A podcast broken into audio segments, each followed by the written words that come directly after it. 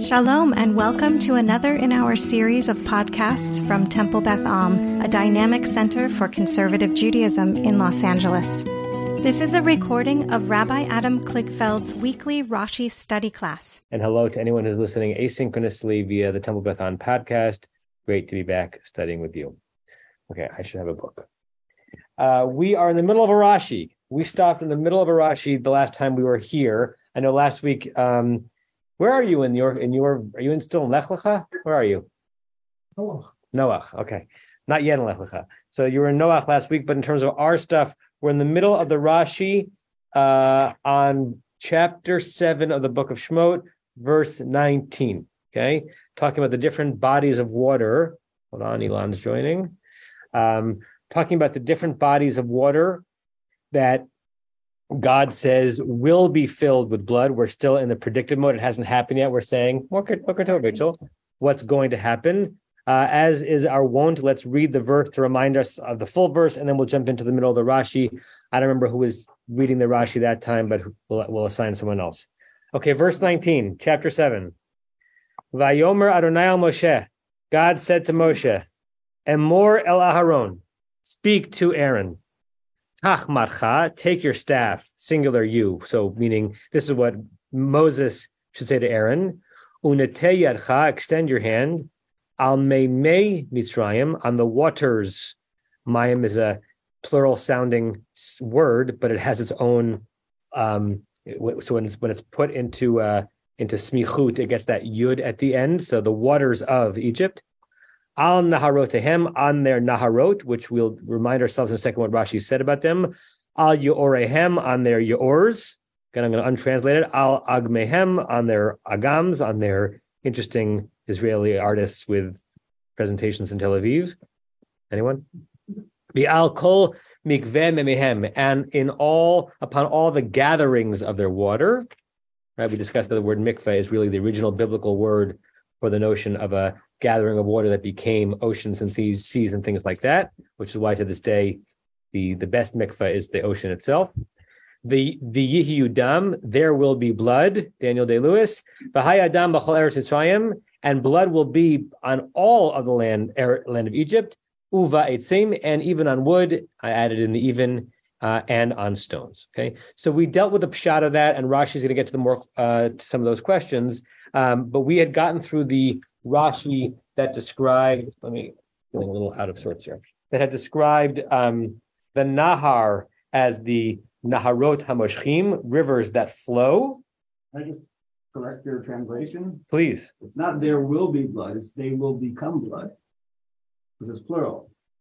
And they will become blood. Right, all correct. All of the waters that have been mentioned will be blood. Terrific. Thank you. I appreciate that. Right? They will so it's not even that they will be filled with but that they will be blood. Very good. Okay? Um, so rashi uh, uh, first we discussed how why it's significant that aaron is being asked to do this plague because you don't fight you don't strike the nile that saved you. The nahar was described as naharot hamoshchot uh, like our sense of a river so flowing water. And we were halfway through the rashi comment on yorehem.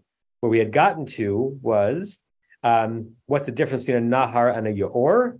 So first Rashi says, Haim brechot unigarim, pools and nigarim. Did we look at the Jastrow and nagar? I don't remember. Because it's a kind of an interesting Hebrew, uh, Hebrew word. I want to show that to you. Um, look on the page. So nun gimel resh is an interesting word. Uh, most, you know, modern non-Hebrew speaking Jews learned that root from camp. Nagar root is woodworking. Um, if you see the first definition of nagar, well, actually, the second definition of nagar is to scrape or to saw, which is why Nagar root is woodworking. But the first is to carry along or to um, uh, to roll, and it apparently is connected to garar, which means to um, to drag. Right. So uh, if you look in the next entry, so ni, then the nifal of nigar, it's similar to mashach, and it means to be conducted in gutters to be stored up.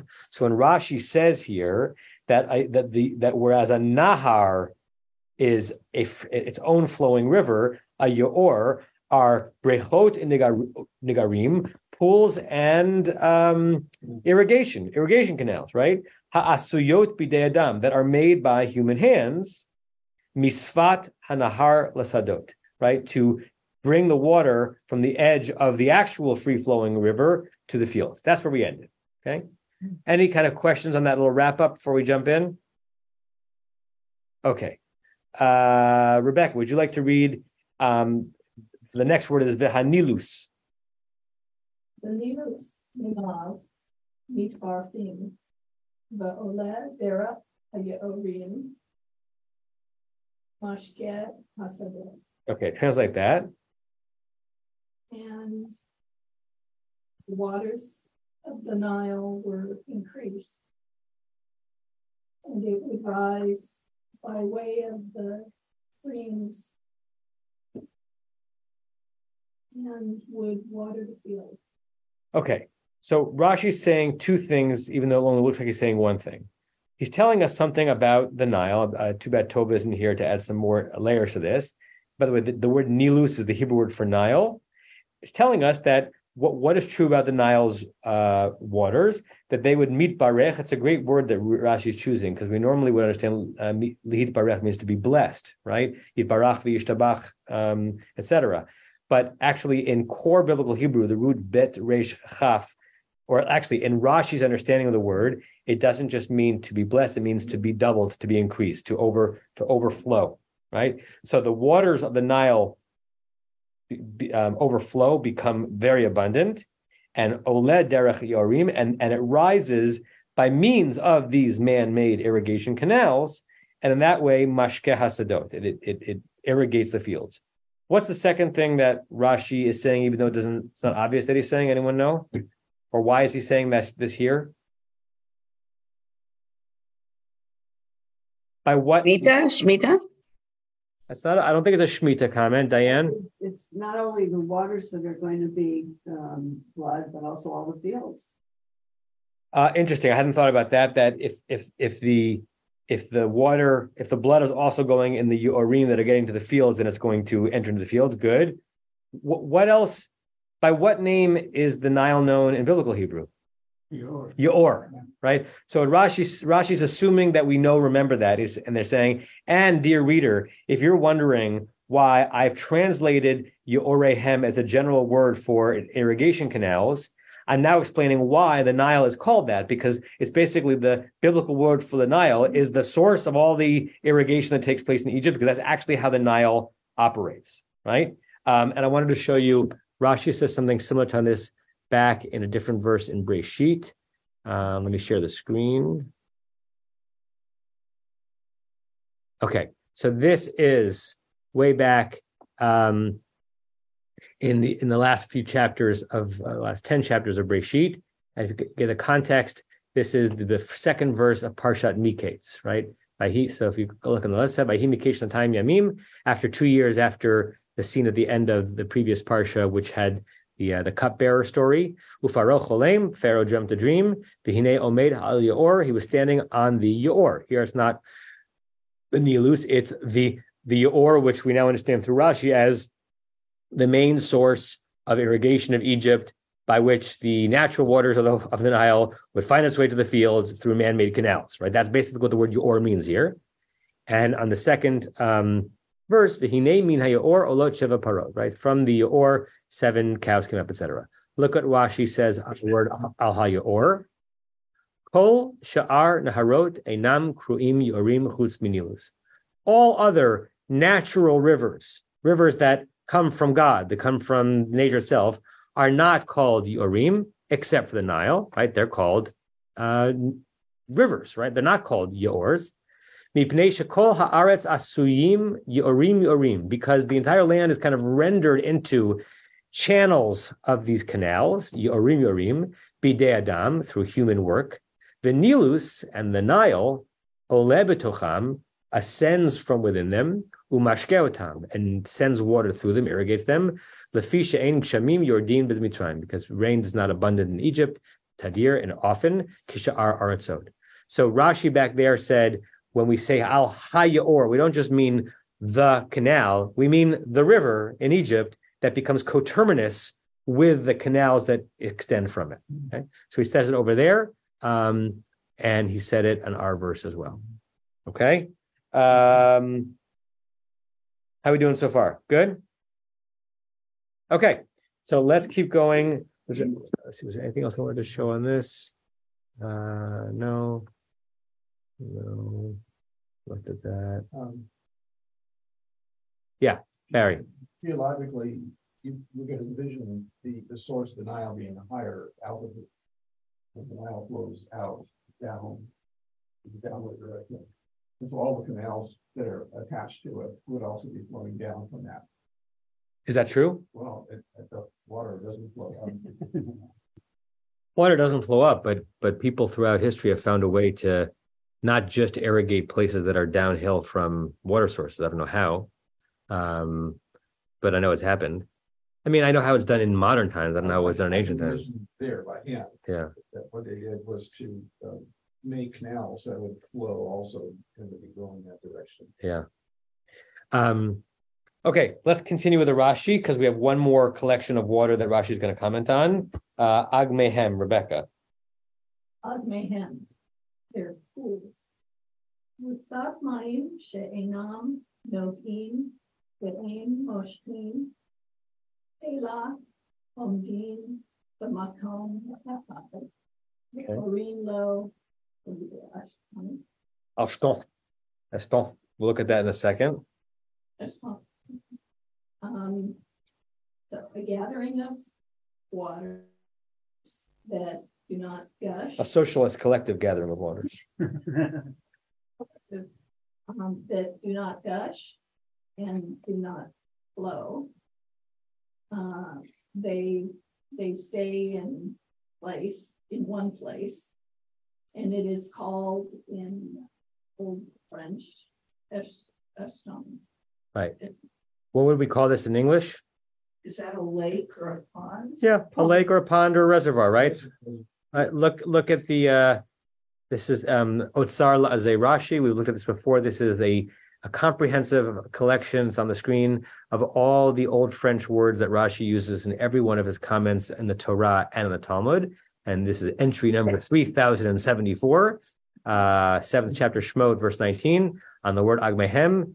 He spells it Aleph Yud Shin Tet Nun Kuf. According to Otsar La'azeh Rashi, it's the French word eston.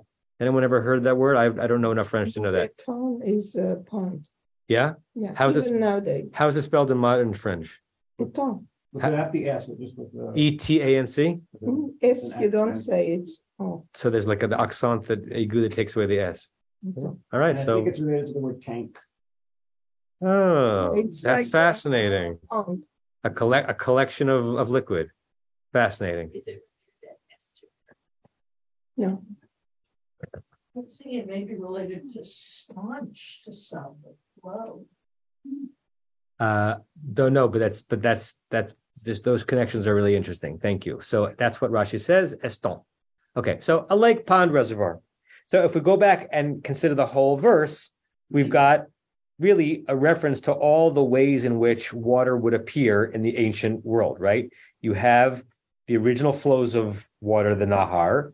You have Yore, Yorehem, which according to Rashi refers to the Nile and all of its not natural tributaries, but canal tributaries, and the standing uh, water that that um, that nothing flows from it, but it collects water. And then uh, Rashi is quiet on the phrase "v'chol mikveh hamayim," um, all of the uh, col- the collections of water, um, etc. Um, okay. Anything else before we look at the next Rashi? Okay, the next Rashi. Uh, I sometimes we do this in backwards order, but I want to kind of give you the question before we read the Rashi. I'm not sure we raised this when we read the verse two weeks ago. That the phrase "Bechol Eretz Mitzrayim" you could read as a redundancy, right? Because we seem to have already referenced something comprehensive.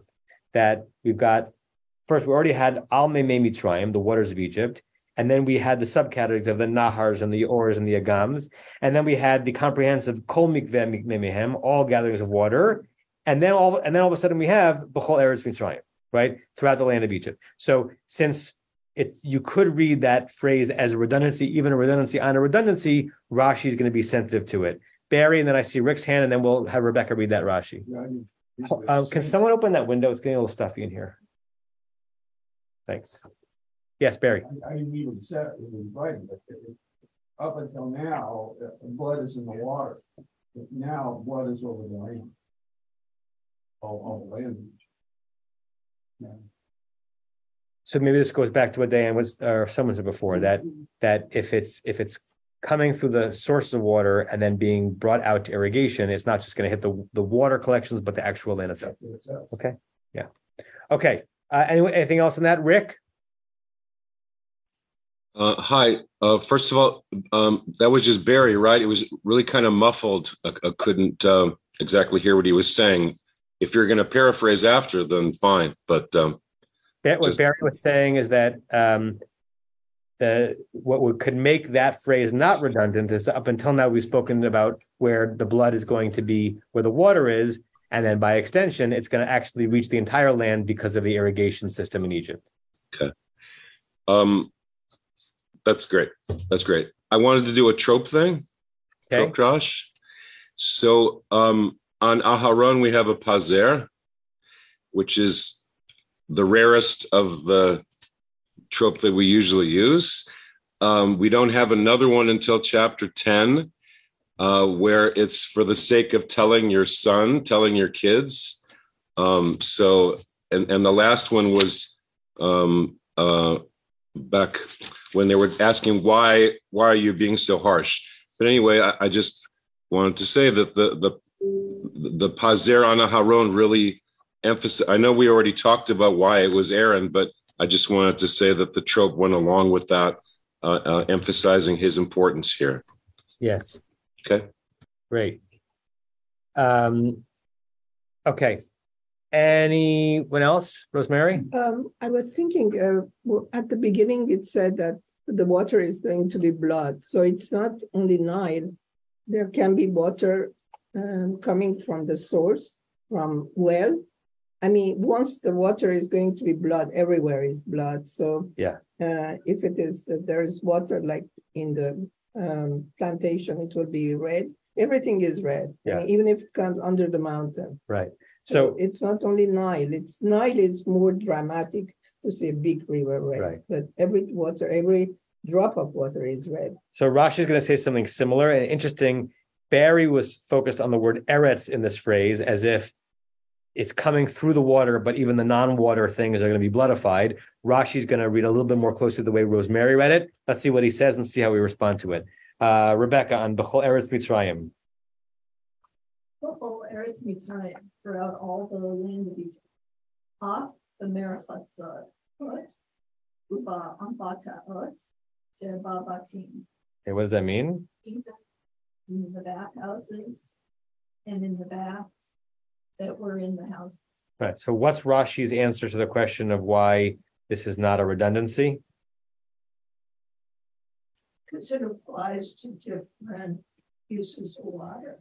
Right. And I think he's saying somehow it'll even apply to water that had made it into someone's house before the plague began, right? That's not still drawing from it, that like that poof, that the, the Nile is going to be bloody. And so obviously all the places where the Nile sends water to in the irrigation, but even in your house, in your own personal ancient Egyptian plumbing, even if you're collecting water from a place that already had gotten its water from original sources, the it's gonna it's not gonna you're not gonna escape the bloodiness of the water, right? So he's focusing on other collections of water that are not referenced or not collected or or um or uh, refer, uh, referred to in the other words for water.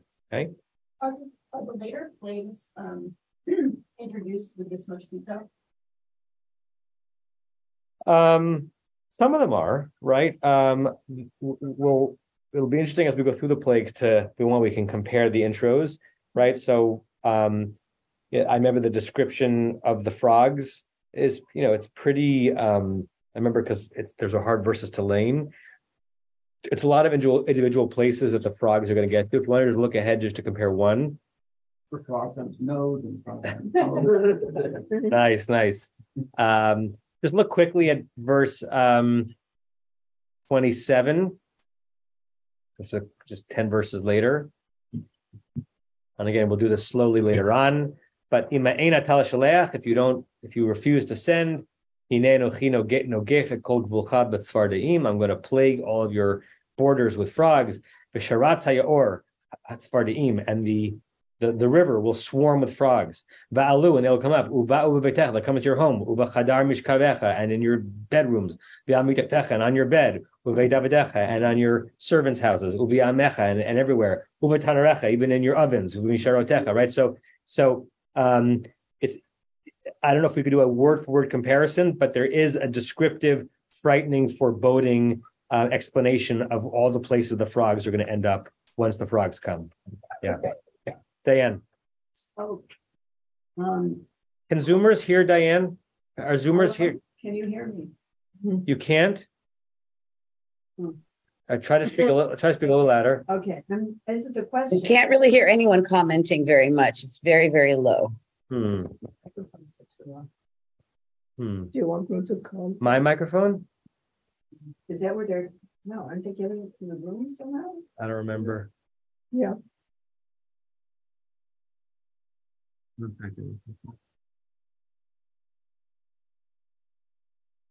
Diane, speak. Okay, testing, testing, yeah, testing. Yeah, it's very low. All right, we're gonna have to try to, so, so speak as, um, okay. Project a little bit. Okay, I'm projecting. This is a question, and that is, is Kol Eretz Mitzrayim does not count Goshen?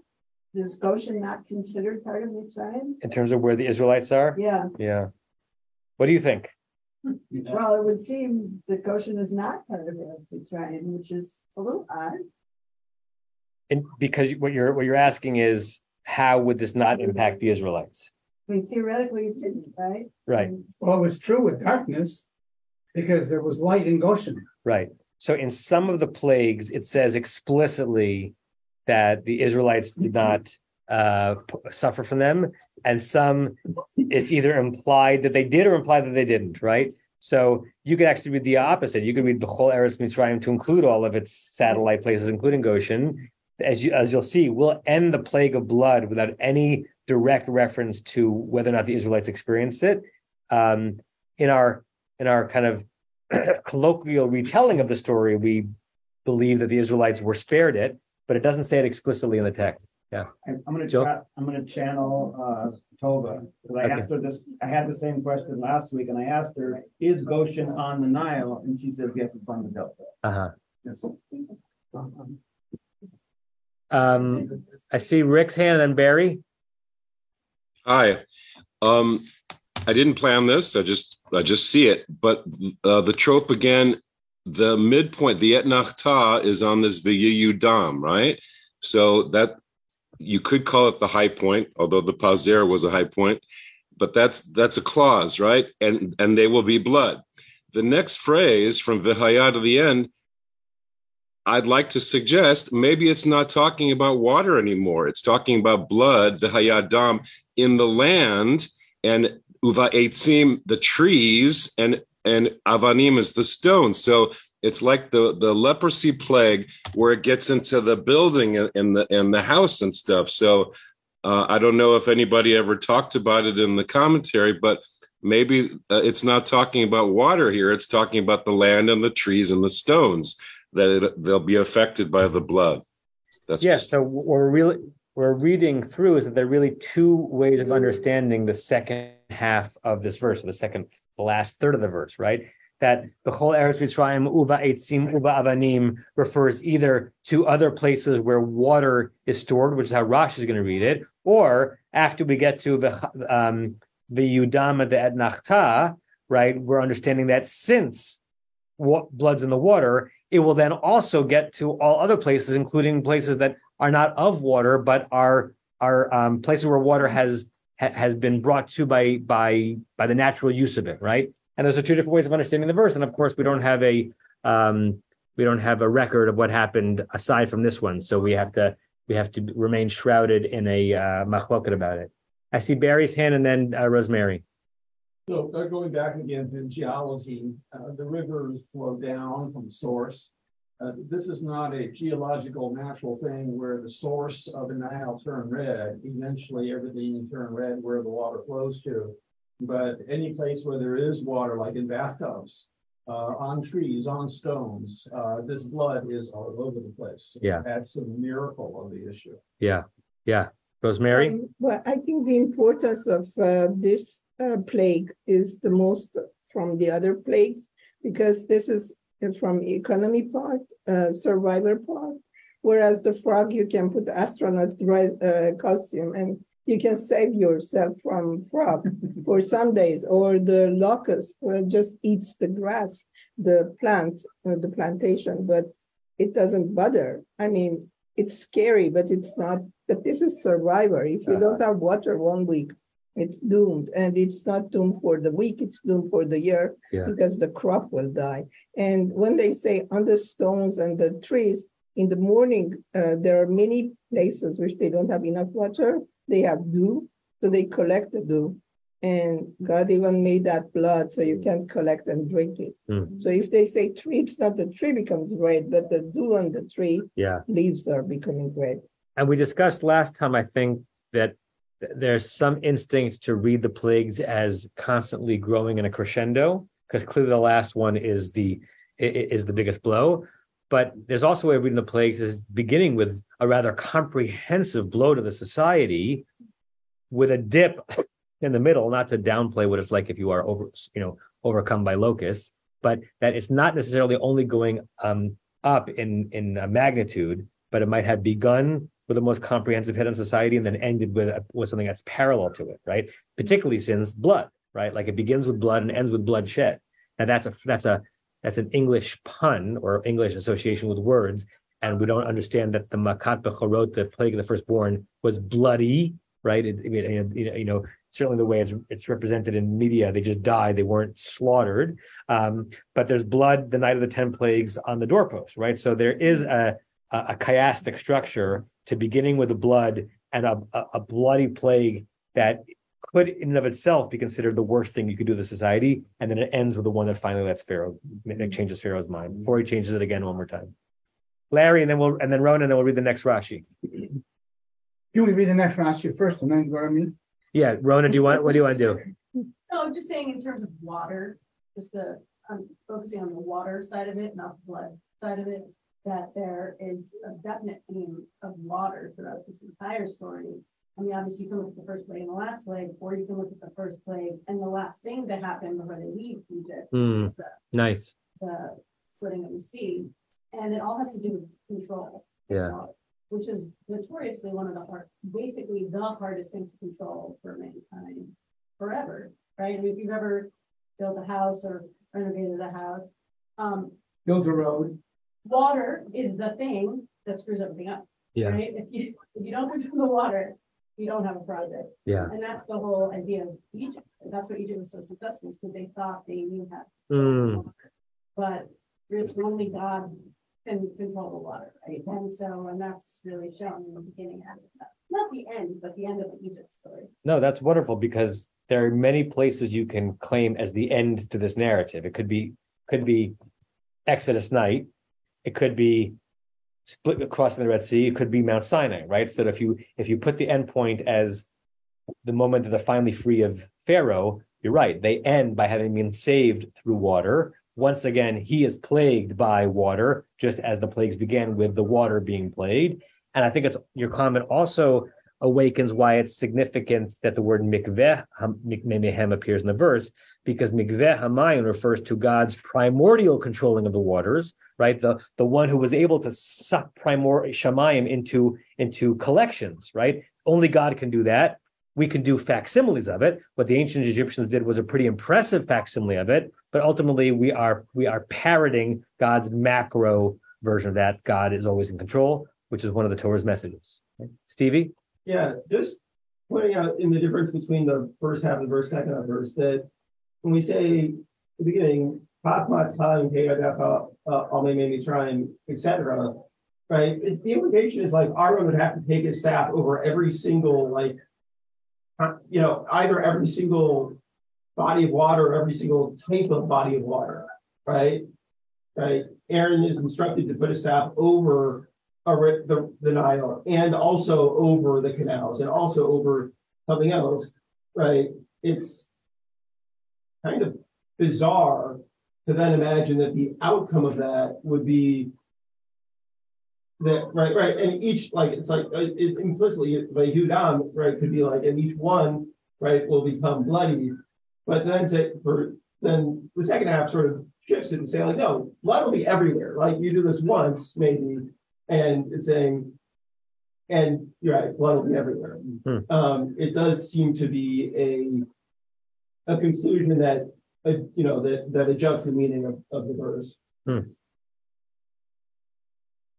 Yeah, and I keep thinking about what Joel said before about the the vihiyudam v'hayadam, right? So the vihiyudam right before on the etnachta, at the fulcrum of the verse, seems to go backwards to suggest all the things that were mentioned will be plural blood, and then the Torah still seems to feel the obligation to say, and in addition to that, blood will be in all these places as well. So is it is what we're learning in the second half of the verse a, a mirroring or an extension of what we learned in the first half of the verse.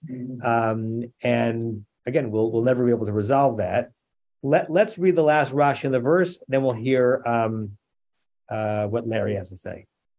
The last two Rashis in the verse. The last Rashi, Uba Eitzim Vabanim. Va'etzim v'ha'avanim.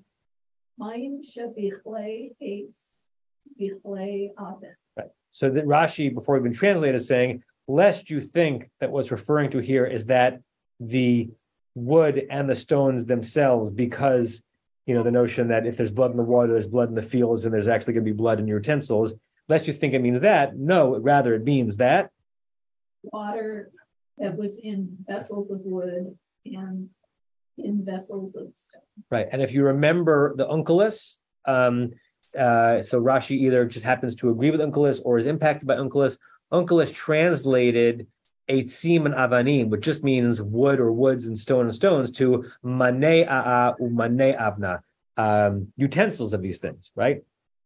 I don't remember if, it, if it's if it's uh Ten Commandments or or the Prince of Egypt or some other representation. There's definitely like a scene where families like have water in a cup or something, and then the plague hits, and the water in the cup that's already there turns into blood, right? And it's it's a it's it's almost like a, a, a cinematic scene that is averring Rashi's comment. It's not just that from this point forward, any water that's drawn from the Nile become blood, but the water that's already there, blood. All uh, even in the water that has already been collected in your wooden pot or your stone cup. Okay. Um, Larry. So first of all, before I get to this particular Rashi, I want to go back to the beginning because I think we tend to forget. This doesn't happen. This isn't happening. What's happening is Moses is telling Aaron. So he doesn't only tell him to hold his hand over, he tells him what the consequences would be as if Aaron's going to do it. Aaron's got to have in mind all these different things in order for this to, to actually be happening. And that goes back to what Barry was saying is no, this isn't that there's going to be some phenomenon at the headwaters that are going to flow down. This is something that's going to happen to all the waters wherever they are. Hmm. And we all gone over all the waters wherever they are. The very last two words, uva etzim, uva, uva, um, va- avanim, is reminiscent of Eitz and Evan. And Eitz and Evan are not only vessels, but they're also idols. Hmm. So go to Devarim, Hmm. so go to Devarim chapter four, verse twenty-eight. Let me pull it up because not everyone has a full Tanakh in front of them. One second. Uh, what's the verse again? Sham, 28 what? uh, uh, four, no, chapter four, verse twenty-eight. Chapter 28, verse 4? No, no, chapter four, verse twenty-eight. Who's on first? All right, let me share the screen. One second. One second. One is there.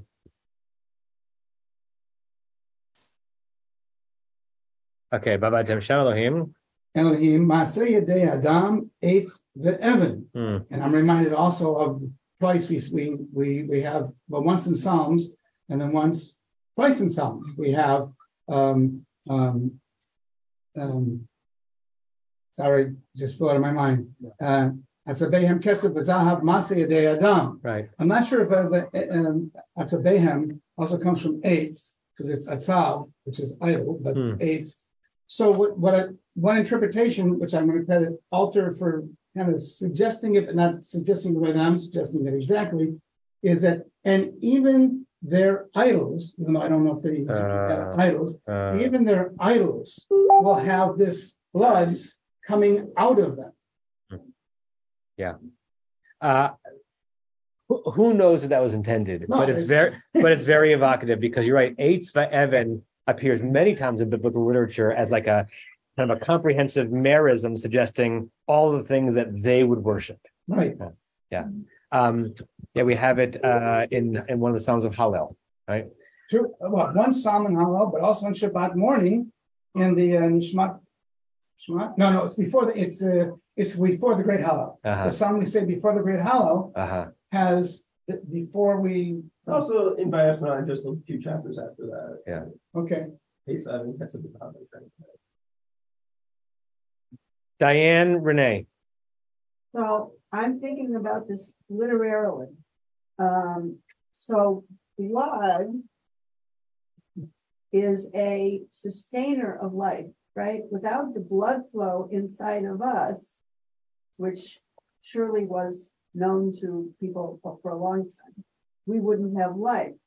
And so God is taking this sort of um, sustaining power and turning it into a destructive power. It's really interesting. Yeah, as as and as Rona pointed out, as with the um the splitting of the Red Sea, right? Um, where it's not just taking the a sustaining power and turning it into destructive power, it's turning a birth moment for one into a death moment for everyone else, right? As as we discussed, without getting you know too graphic, the the Israelites emerging from the Red Sea is definitely a birth canal image, right? And coming into life, having passed through that channel. Uh Renee. So I just wanted to mention that Everett Fox agrees with Larry because Everett Fox also says that everywhere in the Bible that has wood and stone, uh, where it occurs as a pair in the singular, singular refers to idols. Right. So in our verse in Shemot, it's in the plural. That doesn't mean that it's not hinting at that on some level. Great. Um, okay. I think anything else in that verse before we go to uh is your hand up, Rosemary? Yeah, I'm just thinking that um, um, I learned about the blood in matzah much later in my life, but uh, I always think it comes from here also, because people with the blood being over the houses. You mean the you, you the blood libel? You mean that Jews would make matzah with the blood of Yeah. you know? That was misunderstanding of ha- having the blood over the door, a door Right. spot, Right. and the firstborns dying. Yeah. And then the blood in Nile is to give idea to anti-Semites Yeah. to create something that people will believe. Yeah. We in our family do that very rarely. Put blood your the, the blood of, of of Gentile children. It's it's really it's an infrequent ritual. You know, it's only on special occasions. Okay, gallows humor. Let's go to the next verse. Shkayach. Uh, verse 20, verse 20. Oh, so Rashi is going to be quiet for a few verses on 20 and 21. Uh, doesn't mean that we have to be. Uh, Rachel, do you want to read verse 20? And project. Yeah. um, Yeah, good. And Moshe ve'Aharon ka'asher. Siva Adonai ve'Aram v'Matei ve'Yadeh et Hamayim asher by Yaor le'enem. Paro, Paro, Ul Enem, Abba Div, what? Avadah, thank you. Ve'yah hu kol hamayim asher vayachor ladam. Good. You instinctively corrected yourself from Faro to Paro because we know the name is Paro. It actually is Faro here because of what rule? In the, Right. But and why? Where are my grammar nerds? Why is there no dot in the Fey? Because the yud of the Eine before it is one of the four letters of Ahoy, and Fey is a Beged Kefet letter, and they're in Munach Katon, which means they're in a conjunctive trap. So the yud takes the dot away from the Pei. So it's in a Pharaoh, not Paro. Okay. Um, see if you can translate that or or or or render or translate. We'll start there. Moses and Aharon did just as the Lord commanded. He lifted up the rod, let's say that's Aharon, right? Because what was commanded is that Moshe tell Aaron to do it. So if they did what was commanded, they did it all the way through. He lifted up the rod and struck the water in the Nile in the sight of Pharaoh and his fortunes. And all the water in the Nile turned to blood. And what I want to check out is, did it say strike? Or did it say hold your arm over? Because they're not the same. Yeah. Well, there are several not the sames in, in this verse and the previous verse, as Larry pointed out a little bit. We have in verse 19 that the instruction is the verbs are kach and nete, take and extend. We have in our verse a yach, a smite, which is really the first time I think that I'm I'm I'm noticing this, and this either means something or nothing. That later on, when Moshe is asked to do A with the with a with a staff and does B, he gets punished for it. Here, Aaron is being asked to do A. He seems to do B, and it seems to be okay. Um, and as Larry pointed out before, maybe Stevie also did, that in verse 19, the instruction seems to be that there are several moments where there's going to be a raising of the rod and a striking, um, and how time consuming that must have been to go to every single pond. When it actually happens, it seems he does it once, and that spreads the plague outward, right? By Yarem, B'mateh, he lifted up his um through with his staff, Vayach asher Bayaor, struck the water that was in the river, the Nile, and then everything becomes bloody. Barry and then Larry. Barry Larry. Well, you- I, I was gonna just address what you just said. Then, when the, if the Mo- Moshe strikes the, the rock, and he was just told to speak to it. And here, uh, Aaron was told, just raise your arm over, and he strikes. Yeah. Yes. And he's not punished the same way Moshe was punished. Right. Yeah. Uh Larry Rona. I'm going meta, meta again. Go back to verse fourteen. Okay. That's the instruction that God gives to Moses. Go see Pharaoh down at the edge of the water, right? And talk to him and tell him. 15. and Fifteen says tell, to tell him, and sixteen says to tell him that, uh, that, that Adonai sent him. Right, all that, and then seventeen said, and then seventeen, um, he's telling him what God said, what Adonai said. And then in, and then eighteen, that the, there's the blood and the fish. And then in nineteen, God's still talking to Moses, and then tell Aaron. Then it's full stop, then we get to, um, V'yasu, I guess V'yasu, right? V'yasu chen, and did thusly, who? Moses and Aaron. Moses did from verse fourteen to verse eighteen. He did all those things. He, we don't see this, but he went down to talk to, talk to, uh, to Pharaoh and tell him all those, all those things. And what did Aaron do? Well, Aaron is the only thing that's actually described Hmm. in this verse. Hmm. None of what Moses did is described. Hmm. I don't have any comments about the differences and all that.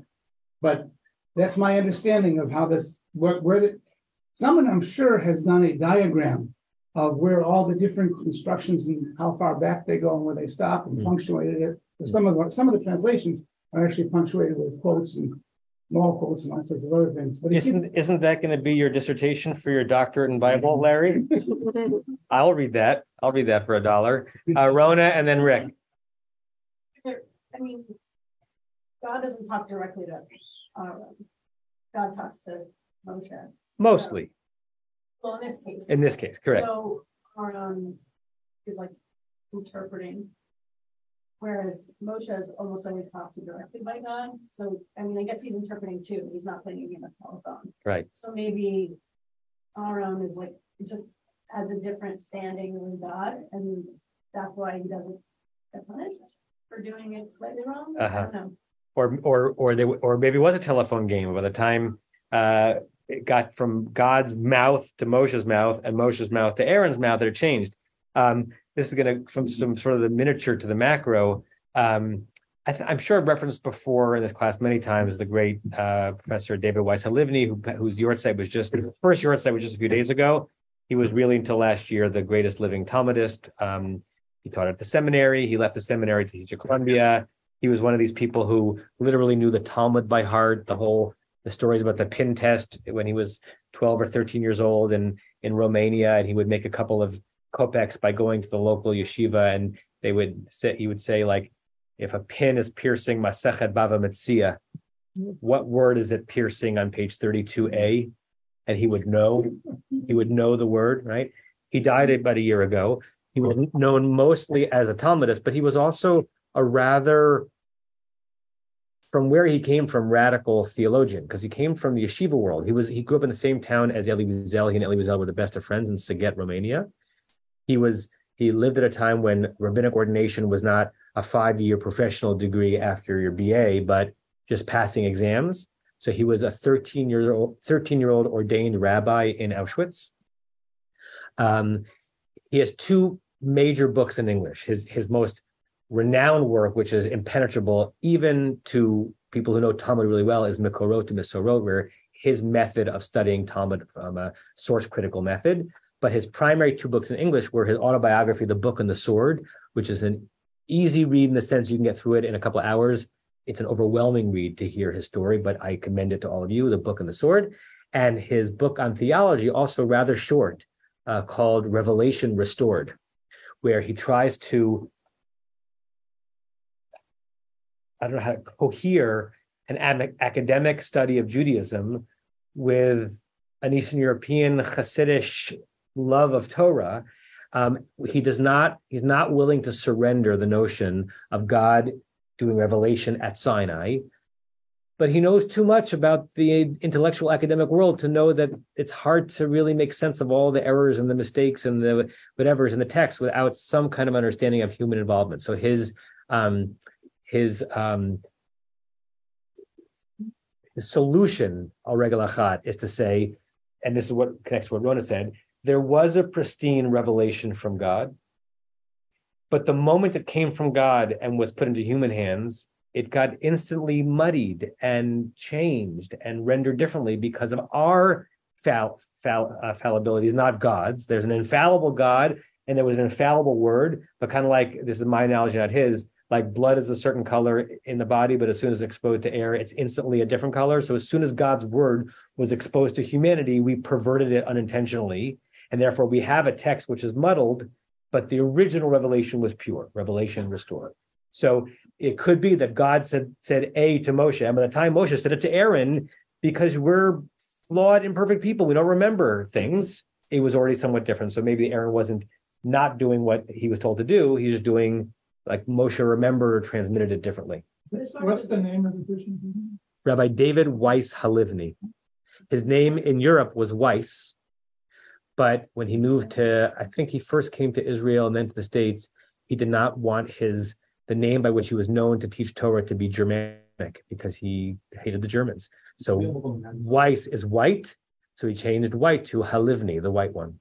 Yeah, David Weiss Halivni his other he talks about this in the book of the sword he would he would do these tricks in the yeshiva where he would say like give give, give me like they would say what is the hundredth statement of the sage rava and tractate sanhedrin and if you it, and if you can get it right in the next 10 seconds we'll give you a kopek and he would get it right that's how he would make extra extra little money for his family for going to the war. Yes. Yeah, I want to go back to the discussion we're having on the hitting the stone. and- Good. A little bit louder, Barry. And then Rick, I see your hand. I want to go back to the discussion we're having, the hitting the stone and hitting the water. Um.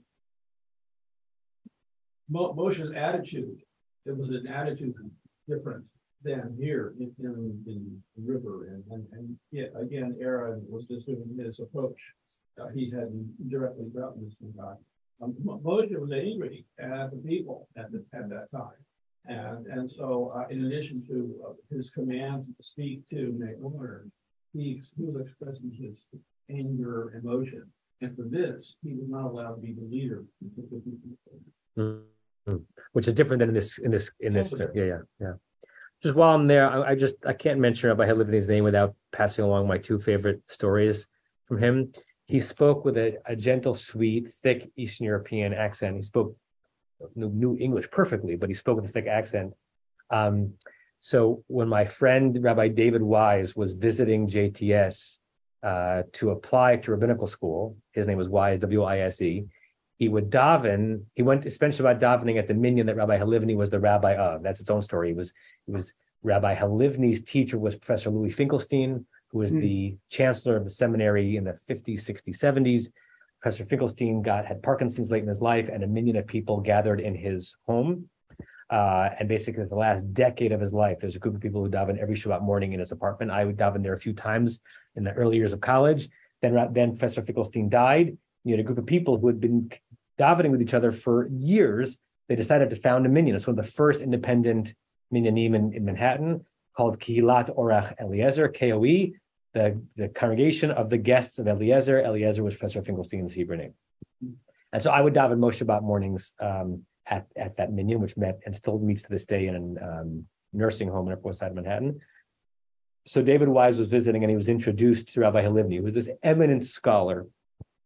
And uh, Rabbi Halivni says, uh, Rabbi Weiss says, what's your name? And David said, my name is David. What's your last name? "Oh, it's David Wise. David Wise? That's so funny. That's my name too. Such a sweet thing to hear from the world's greatest living Talmudist. And another time we were davening, and um, the person laning like clearly noticed something amiss in the text and beckoned Rabbi Halivni over, and he looked at it, and whatever he saw, it was enough for that Torah. That Torah needed to be replaced. So um, they rolled it up. It was the middle of an aliyah. They brought it back to storage, and then they were going to get the, another Torah from storage to bring back in. And while that was happening, we were all milling around. And one of my friends, uh, who was in a stage in life where the only thing that's fun to do is to ask your rabbi a question to make it clear that you're very conscientious about things, even if it's obvious. So Lou goes over to Rabbi Lou and says, Rabbi Halivni, was there a mistake in the Torah? Rabbi Luna says, a mistake in the Torah? How could there be a mistake in the Torah? The Torah is perfect, but it was a mistake in the Sefer Torah. So he had this like sweet, cute, impish demeanor and knew all of rabbinic literature by heart. And uh, his yahrzeit was this week, so it's nice to to bring him back to life a bit. Okay, Rick and Renee, I got to follow those stories. you do. Oh, That's why I did it, just to make you uncomfortable, just to put put the pressure on. Success. so, um, again, the trope. I didn't plan this, but it adds drama to it. Be- But God, but God did. yes. Okay, so the Mapach Pashta, normally you don't repeat it. It's kind of rare that you have Mapach Pashta and then you have it again. So Vayarem Bamate, so he's he's lifting up, right, the the rod. And and in that moment, everybody's looking at the rod. What is he going to do with it? And then Vayach at Tamaim, he hits the water in, in the second motion. Um, that's number one. Number two, the Ene Pharaoh and the Ene Avadav, it reminds me of what we just heard with the grasshoppers with the spies that they weren't really grasshoppers but in their eyes and in the in the enemy's eyes we're like grasshoppers. It was all mental in their head. So to um i don't i don't know exactly what to do with it but it's like th- there's there's lots of different ways to describe what's going on but to say that it happened in the eyes of pharaoh and in the eyes of the servants um I, I, I just think there's something there. And the the last one vayehafchu reminds me of purim where everything is upside down and and uh and uh, not the way it's supposed to be. So and that has a tavir on it just to make it stand out. But um i thought i'd throw that in. Thank you, Rick. Thank you. Renee, Um, I just thought it's interesting that the word for hitting is makah that we use in regular Hebrew, and also that is becomes the word for the plagues, Makkah, as well. Correct. Right. That word vayach is truncated uh, when a three-letter root whose last letter is hey is put into a vav hayipuch. The hey drops out, and you get these oddly truncated words like vayefk. He cried. The root is bacha, but the hey just disappears. So the the root of vayakeh, vayach, is either yud kaf hey or mem kaf hey, depending on you look at it, and and it means to smite or to smack. And you're right, it becomes the word by which these this whole topic is known, Eser Makot, the 10 smackings or smitings or plagues. We translate as 10 plagues. Plague is not really a great translation of the Hebrew word makah, but we have we have a knowledge of our tradition that exists in English of its own accord, not just as a translation of the Hebrew, just you know, we live in English, so we have the phrase the 10 plagues, even though it's not a great word for word translation. Uh, Joel, is your hand up? Yeah, I just want, I want to play devil's advocate, I want to play defense attorney for Aaron. So Okay. Assuming this is Aaron's charging document, and they say, why should he not be charged the same way that Moshe was charged for hitting the rock? I would say that you could read it as Vayarim Hamateh, he raised his staff. Vayach, and God struck the water. Hmm, Now, it's not the best translation, but it's reasonable doubt. yeah, reasonable doubt. Uh, great. I, I'll, I'll, I'll, I'll, I'll add that into the panoply of p- potential translations. Um, all right, let's let's just read verse 21. There's no Rashi on it anyway, but I'm sure we won't finish uh, talking about it um, uh, today. Uh, Elon, do you want to read verse 21? Sure. והדגה אשר ביאור מתה, ו- ויבש היאור ולא יכלו מצרים לשתות מים מן היאור, ויהי הדם בכל ארץ מצרים. Okay, and again, we're gonna as soon as he translates, we're gonna compare what happened to what God predicted would happen. Okay, Uh, and the fish uh, that was in uh, the Nile uh, died. Um, uh, Vayivash, I don't know what that is. smell or stink. We had that in God's prediction back in verse 18. And, and the Nile stunk. Uh, and the Egyptians were not able to drink the water from the Nile. Uh, and the blood was uh, all over the land of Egypt. Good. Great. So if you look at that last phrase and we assume the phrase Vayhidam b'chol eretz Mitzrayim is a mirror of the second half of two verses ago, Vayhayadam b'chol eretz Mitzrayim, that seems to be a comprehensive phrase, right? That like the blood is everywhere. And in our verse 21, it doesn't need to say that it was in the Yor and in the Yagam and in the Nahar and in the Evan and in the and in the eights, as if that phrase mentions all of it, which calls into question why in two verses below, two verses above, it has that phrase plus it mentions all the individual places, right? Um, that's the first thing I wanted to point out. Uh, I see a couple of hands, Barry, and then Stevie, and then we'll end. Well, we have a, a, a, a mixing of, of a sequence. The, the, the, water had already turned to blood. But now the polluted, the dying fish polluting the water so they can't drink the water. But the water was already blood. Yeah, right. You- You're saying you could have put Velo yachlu Mitzrayim lishtod mayim after the end of the previous verse, where there was there was blood, they couldn't drink, and in addition to that, the the fish stank up the water. There is no water left in it, all blood. Yeah, yeah.